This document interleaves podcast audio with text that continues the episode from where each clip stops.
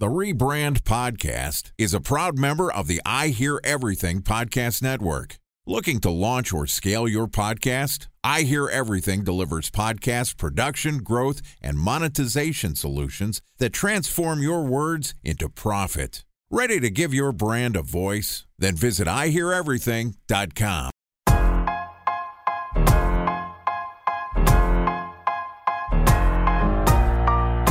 Welcome to the Rebrand Podcast, an I Hear Everything production. This podcast tells the stories of world changing marketing campaigns as told by the people who build them. In each episode, you'll hear a brilliant marketer talk through the strategy, framework, and tactics used to elevate their brands to new heights. Ready to hear untold stories behind the brands you love? Then sit back, relax, and get ready for the rebrand. Here's the host of the Rebrand Podcast, the CEO of the Harkey Group, Scott Harkey. All right. Welcome to the Rebrand Podcast, where, as you know, we tell untold stories of world changing brand campaigns as told by the marketers who built them. I'm your host and founder of the Harkey Group, Scott Harkey. Join us is Doug Gillon, who is a brand manager at a Fortune 500 retailer. And today we're going to talk about using compelling language to define your brand. All right, let's get into it with Doug Gillon, brand manager at a Fortune 500 retailer. What's up, brother? How you doing? Hey, how are you? Nice to be here today. Awesome. Yeah, no, it's good to have you on. It's always fun to have people, you know, like we have people from the agency side, from the brand side, from the media side.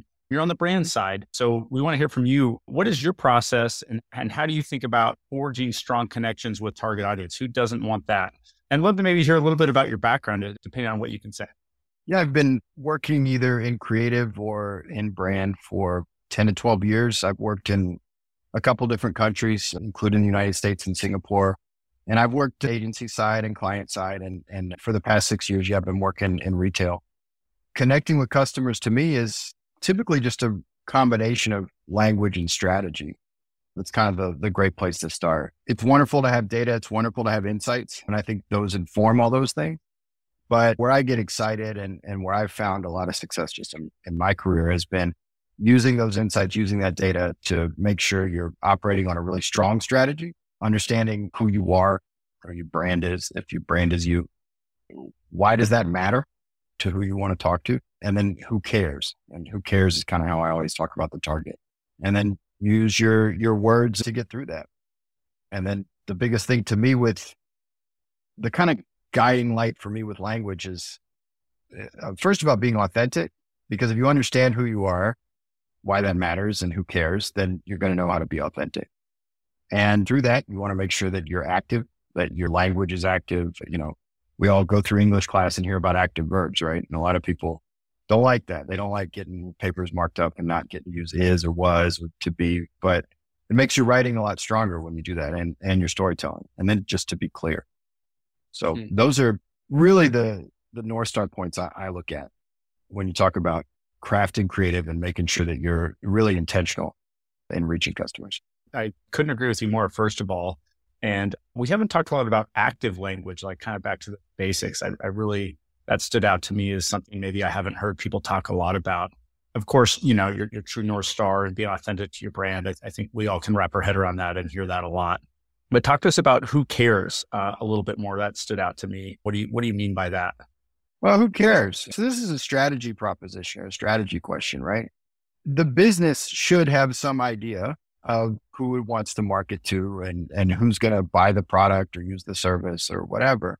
But that person has desires and things that trigger them and things that get them excited and things that make them feel all kinds of ways. And so you need to know who they are and then what they care about. And, you know, you could bring up literally anything. It could be, you know, you got a Coca Cola background behind you right there, right? You know, you could bring up any kind of soda or whatever. And you can say, oh, who cares? Who cares about a Coke? You could bring up some new product you've got. Somebody goes on Shark Tank. So I've got this, I've got that. Okay, well, who cares? You know, and in order to answer that question, you have to understand who you're selling to, which means your business strategy has to be solid. And then you have to understand why that person would care about that. And that's going to inform your ability to talk to them. Now, I tend to think of it from the creative side, but even from the placement side, you know, where you're getting those messages from. Do you think people care a lot more than we think they care about, or do you think it's less? And you think that's increasing or decreasing in the current economic climate, media climate, just as as, as we're evolving as humans? Do you, do you think there's do they care more or less about what brands or I mean, or anything? I just feel like at times, as I've looked at a lot of consumer research and and and trying to find human truths with certain consumers and what's what really makes them tick, there's a lot of different things. And you know, I mean, Facebook classifies you know different consumer segments. I think in like 37 different groups, and it could be very fragmented. But I think there's also things you could find that universally people care about as a big thing. But is it finding the little things and finding the tonality and the action words and the creative that, that appeals to certain segments? Like maybe people at your large retailer in the auto category care about Star Wars. I don't know. Is that is that something you're going to be using in, in creative? Do they care about something more simple that like is a human need? So I guess on the who cares part of it, how should we be thinking about it from consumer segments? And, and I mean, people care about a lot of different shit. So like, what should we be focusing on the most?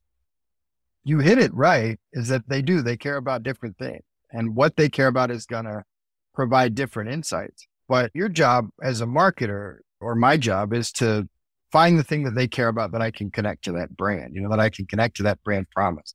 And if the business strategy is sound, then there's going to be that connection there. You just need to make sure it's really solid. You talked about people who like Star Wars wanting to go to a retailer. Well, dang, that sounds like GameStop to me. You know, like, I mean, that's, that's a value prop that that business would have and they would understand it and they would probably act accordingly. And even in their marketing or in the way that they brand themselves, they might not have Star Wars up there, but they might arrange their creative in a way that looks more fun or looks more fantastical or something like this. That would intrinsically tick that box. Look, if a stand up comedian goes up in front of a crowd, it's not all arenas and stuff, right? It's not all Dave Chappelle on a Netflix special. A lot of comedians go up to bars. A lot of comedians go up in nightclubs or comedy clubs on the weekend. And they have to look at that crowd, whether they're in Cedar Rapids, Iowa, or Los Angeles, California, or wherever. And they've got to get an idea of who those people are. And then they've got to find a way to make their authentic voice appeal to them in a way that in this case, their goal is to make them laugh. And as a brand, you've got to find a way to make your authentic voice appeal to whoever it is that you're looking for in a way that, that they're going to take whatever action is you're, you're trying to get by the product, use the service, whatever. So many things to comment on in terms of what you said, and, and a lot of it I agree with. Certainly, you know, like you talk about comedians, I, I have a really good friend. His name is Jeff Dye, who's a very dynamic comedian. He's freaking hilarious. And I look at him versus a lot of other comedians, and, and I know him, and he's so authentic. And he's changed over the years in terms of his beliefs you can tell pretty quickly, especially from a stand-up comedian, like you have to be so authentic to relate to people. Otherwise, people see through their bullshit. And you see other comedians that try that aren't connecting and ones that are truly authentic that just kill it. And they can say whatever the hell they want.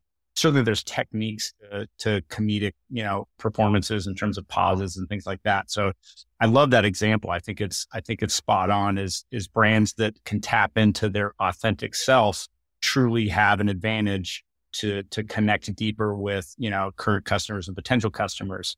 So that's one point. The GameStop thing is hilarious. You know, I think of GameStop customers.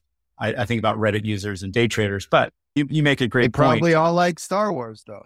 Uh, they probably do. If and I love looking at qualitative data where people over index in certain things because I do think you start to see some patterns that get really interesting.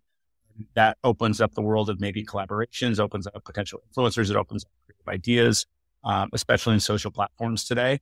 I, I, think old school qualitative data is still, you know, really relevant. But the thing I do want to ask you in terms of what you said, does does what the competition is doing matter? And is there a need for differentiation as well? Because I didn't hear as much of that into kind of your process. I mean, you got to pay attention to it and you want to know what's what's going on. You talk about you know, utilizing data, you talk about watching the competition. And all that stuff is is really important. I think but I guess for me, it informs a little bit on the periphery.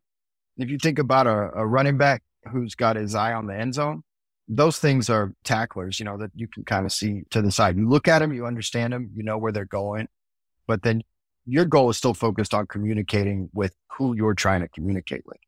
You know, looking at competitors in terms of understanding what they're doing, differentiation is really important. Also, sometimes they have really good ideas and sometimes you want to go, oh man, Oh, okay. They thought up something there. How are we going to beat that? So all that is very important for sure. But yeah, I would say my core thing is going to be who am I talking to and what's the best way to get our business proposition to it, to them in a way that, that's impactful.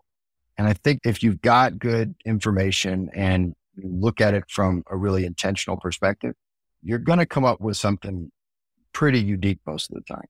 Couple quick questions while I have you, and then we're gonna we're gonna get you on tomorrow, which is really today, and we're gonna play tomorrow. But I, I want to ask you. I mean, you're in a, a major retail category with a very large brand. Is there any retail trends you're seeing out there you think are helpful or interesting to marketers right now? Well, it's an odd market in terms of some retailers are having a lot of success and some retailers are are struggling. Right. Uh, I think Amazon looms for everybody. You know, Amazon's a situation that everybody has to adapt to. If you're a physical retailer, you got to make sure that your e-commerce business is is good to go. And you need to make sure that your business is, you know, adapts to change and willing to meet the environment. But at the end of the day, people still like to go pick things up. They still like to go buy stuff. They still like having a store experience. And some retailers are there because people need them. And those retailers are actually doing very well. So hmm. yeah, it's always changing, but so is everything, you know? The big thing to me in retail that, that stands out is just that it's less about telling the customer what you've got or how great it is, and more about letting them know that you're going to take care of them. That if they come, they're they're going to get what they need, and life's going to move on or get better or, or whatever the promise is of that retail. Yeah. That sense of security and safety, especially with Amazon having pretty much anything people want with the click of a button fast. Yeah, but they're not the only ones who, who provide it, right?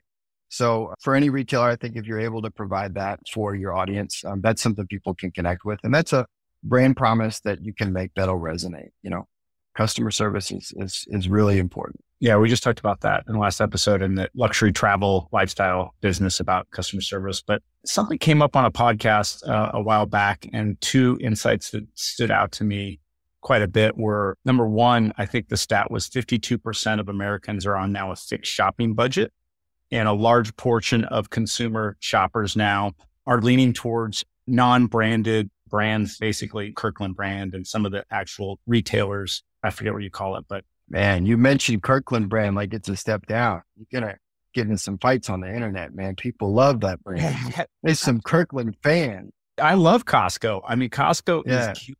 You know, our golf company, we, we did a deal with Costco, and a lot of people are like, why would you go into Costco? And I specifically said, I said, look, Costco has a fantastic audience for golf.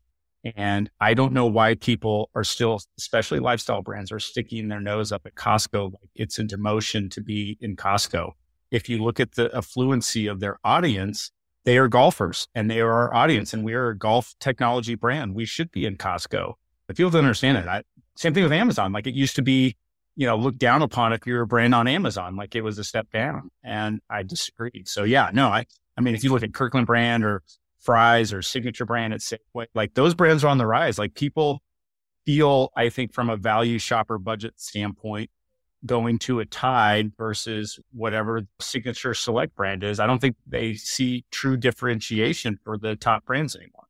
Yeah, well, a lot of retailers are investing in private label too, right? So you've got economic factors that are playing into that, but then you've got the retailers that want their private labels to be better. I mean, used to be if you bought private label, if you bought the cereal out of the bag or whatever, you know, that like, you know, hey, you, you were you were a step down or you were frugal or you couldn't afford it. But that's not necessarily the promise anymore, right? I mean, retailers all over the place. Costco you brought up is a great example because their Kirkland brand is, I was joking around with you, but true story, they're, it's beloved. People, oh, the Kirkland. I mean, geez, Kirkland toilet paper was practically gold during COVID, you know, like that was the, some of the best stuff you could get. Everybody was all about it.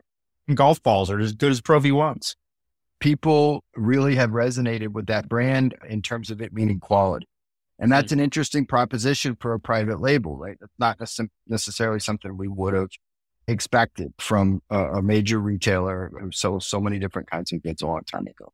So yeah, I'd say that trend you're seeing is probably twofold. I mean, I'm not, I'm more of a branding expert, maybe not a business expert, but yeah, retailers are investing in their private label brands. They're making them more available and more attractive and higher quality. And then, like you said, there's economic factors that are leading consumers to say, Hey, well, maybe I'll try this other thing. And then when they do, maybe they like it. So here's what we're going to do. We're going to bring Doug right back. I think technically the title of our, our second episode is how to utilize sonic branding in the modern audio landscape. So I do think that's going to be an interesting topic, but I want to dive into other things with Doug Gillon, brand manager at a major retailer, Fortune 500 retailer in the US. You know, let's pick his brain. Let's find out how we can become better brand experts. I love some of the strategy and insights that Doug gave us. He uses in his practice. Uh, so we're going to bring him right back. You can't wait till next Thursday, you want to learn more about Doug, we're going to put his uh, LinkedIn profile in our show notes. Just one show note I also want to tell you about. Look, everything's at rebrandpod.com. We got LinkedIn profiles and show notes and contact information and things about our show and how to get in touch with us, how to apply to be on the rebrand. Maybe you have a great impactful marketing campaign or you have some insights for marketing you want to share with our audience. Come apply. We look at those every couple of weeks. So we are looking for great guests. If you want to find me on any of the social handles, it's just at Scott Harkey. We have a rebrand pod, but we want to produce a great podcast. We're trying to put rebrand in, in all social channels at this point, but I do that myself as my own personal brand. So look for me at Scott Harkey. Love to connect with people in the industry. And our main thing for KPIs as you know, is subscriptions. We want people to subscribe that love the show or that want to get better at marketing. That's our KPI is how many industry marketing people are subscribed to the show. So if you like what you see, or if you know people that love marketing, send them the show. We just appreciate all the support. That's it for today. But uh, remember, it's never too late to rebuild, reboot, or rebrand.